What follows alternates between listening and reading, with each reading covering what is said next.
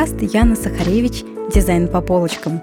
Здесь мы говорим о главном дизайне интерьера и о все, что с этим связано. Всем привет!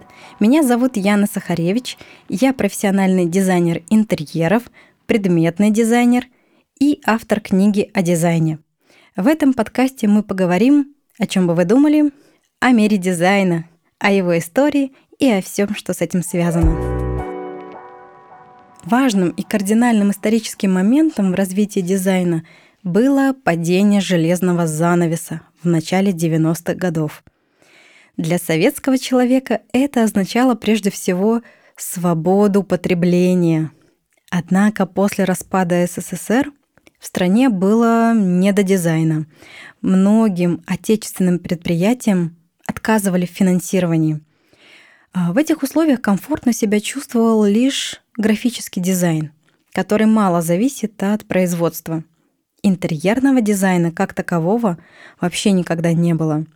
Если в Советской России период 50-х, 80-х годов в интерьерах был представлен скромно, безлико, преимущественно в такой, знаете, желто-бежево-коричневой гамме, то в 90-е произошел разрыв шаблонов – царили сплошной хаос и безвкусица.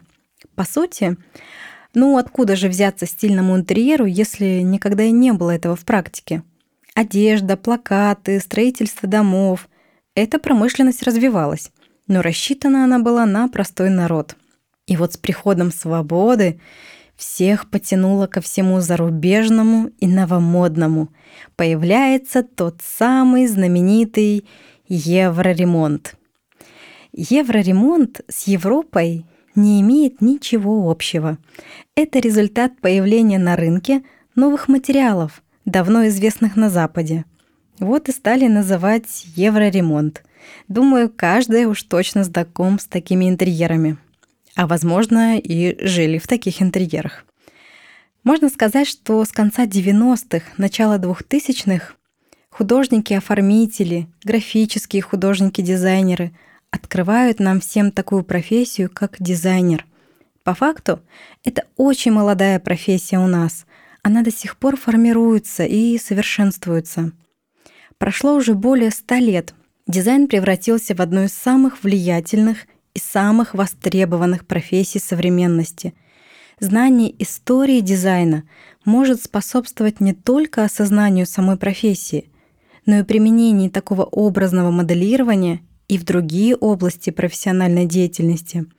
Чтобы приблизиться к истории дизайна интерьера, важно понять его истоки, изначальное пространственное мышление. Само слово «дизайн» используется сейчас почти повсеместно, от дизайна мебели до инженерного дизайна, от дизайна одежды, прически, ногтей до ландшафтного и фитодизайна – а еще и такие большие сферы, как графический дизайн и, безусловно, веб-дизайн.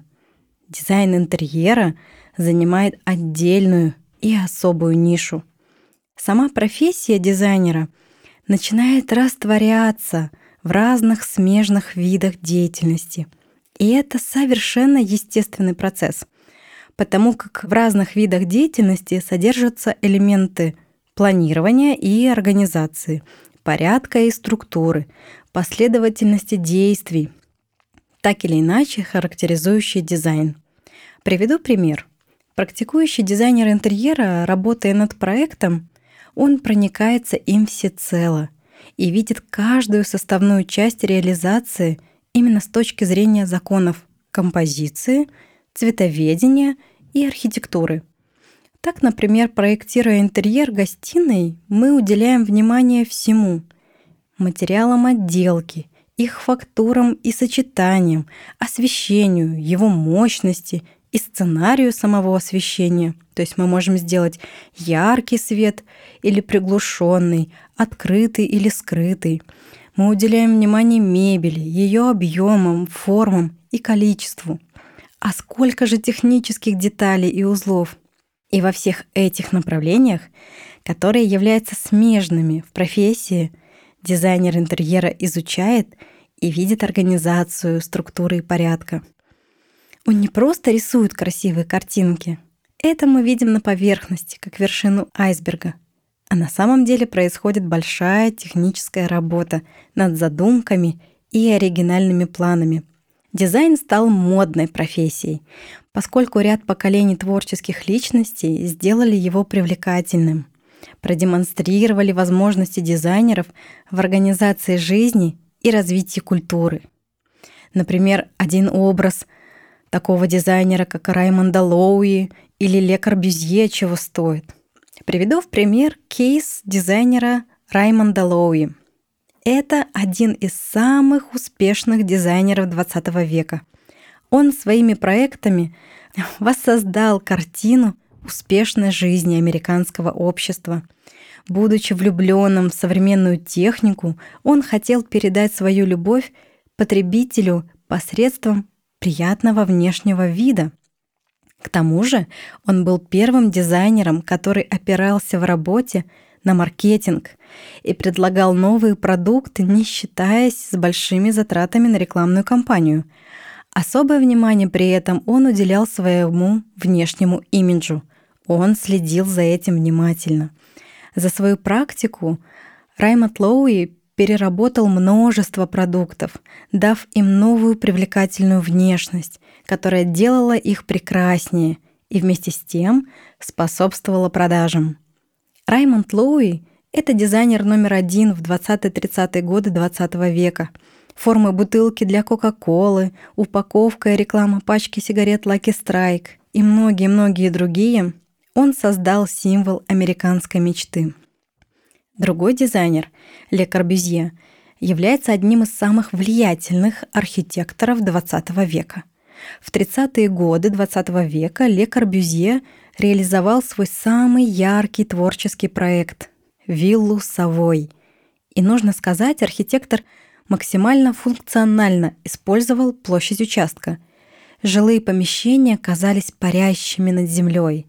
Весь интерьер разработан лаконично в духе минимализма, а характерная особенность внешности архитектора — это черный костюм, галстук-бабочка и очки в круглой черной оправе, ставшие его своеобразным фирменным знаком. Необыкновенную популярность его творчества можно объяснить универсальностью его подхода — Ле Корбюзи открыл архитекторам большие возможности свободных форм. В большей степени именно под впечатлением его проектов произошел сдвиг в сознании архитекторов, в результате чего свободные формы в архитектуре стали применять гораздо шире и с большей непринужденностью, чем раньше. Многие дизайнеры не ограничивались выполнением разовых заказов отдельных фирм, а шли значительно дальше. Такие независимые дизайнеры-консультанты, как Норман Белгедес, Раймонд Лоу и Генри Дрейфус в процессе проектирования изучали производственные процессы и материалы, придавая назначению изделий столь же важное значение, как и внешнему виду. В скором времени дизайнерские фирмы и бюро стали набирать себе в команду чертежников, инженеров, архитекторов и специалистов по маркетингу – и они занимались дизайном не только товаров, но и их упаковкой, дизайном прилавков, витрин, торговых выставок и общественных интерьеров. Дизайн применялся все шире и шире.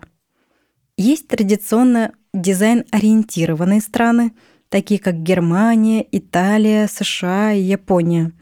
Производство или торговля здесь являются постоянными заказчиками дизайна. есть страны, в которых дизайн буквально – пронизывает все виды деятельности. Среди них страны Скандинавии, Япония и Италия. Это как раз тот случай, когда люди живут этой философией, мыслят этой категорией, исследуют эстетики стиля во всем. О философии мы и поговорим дальше.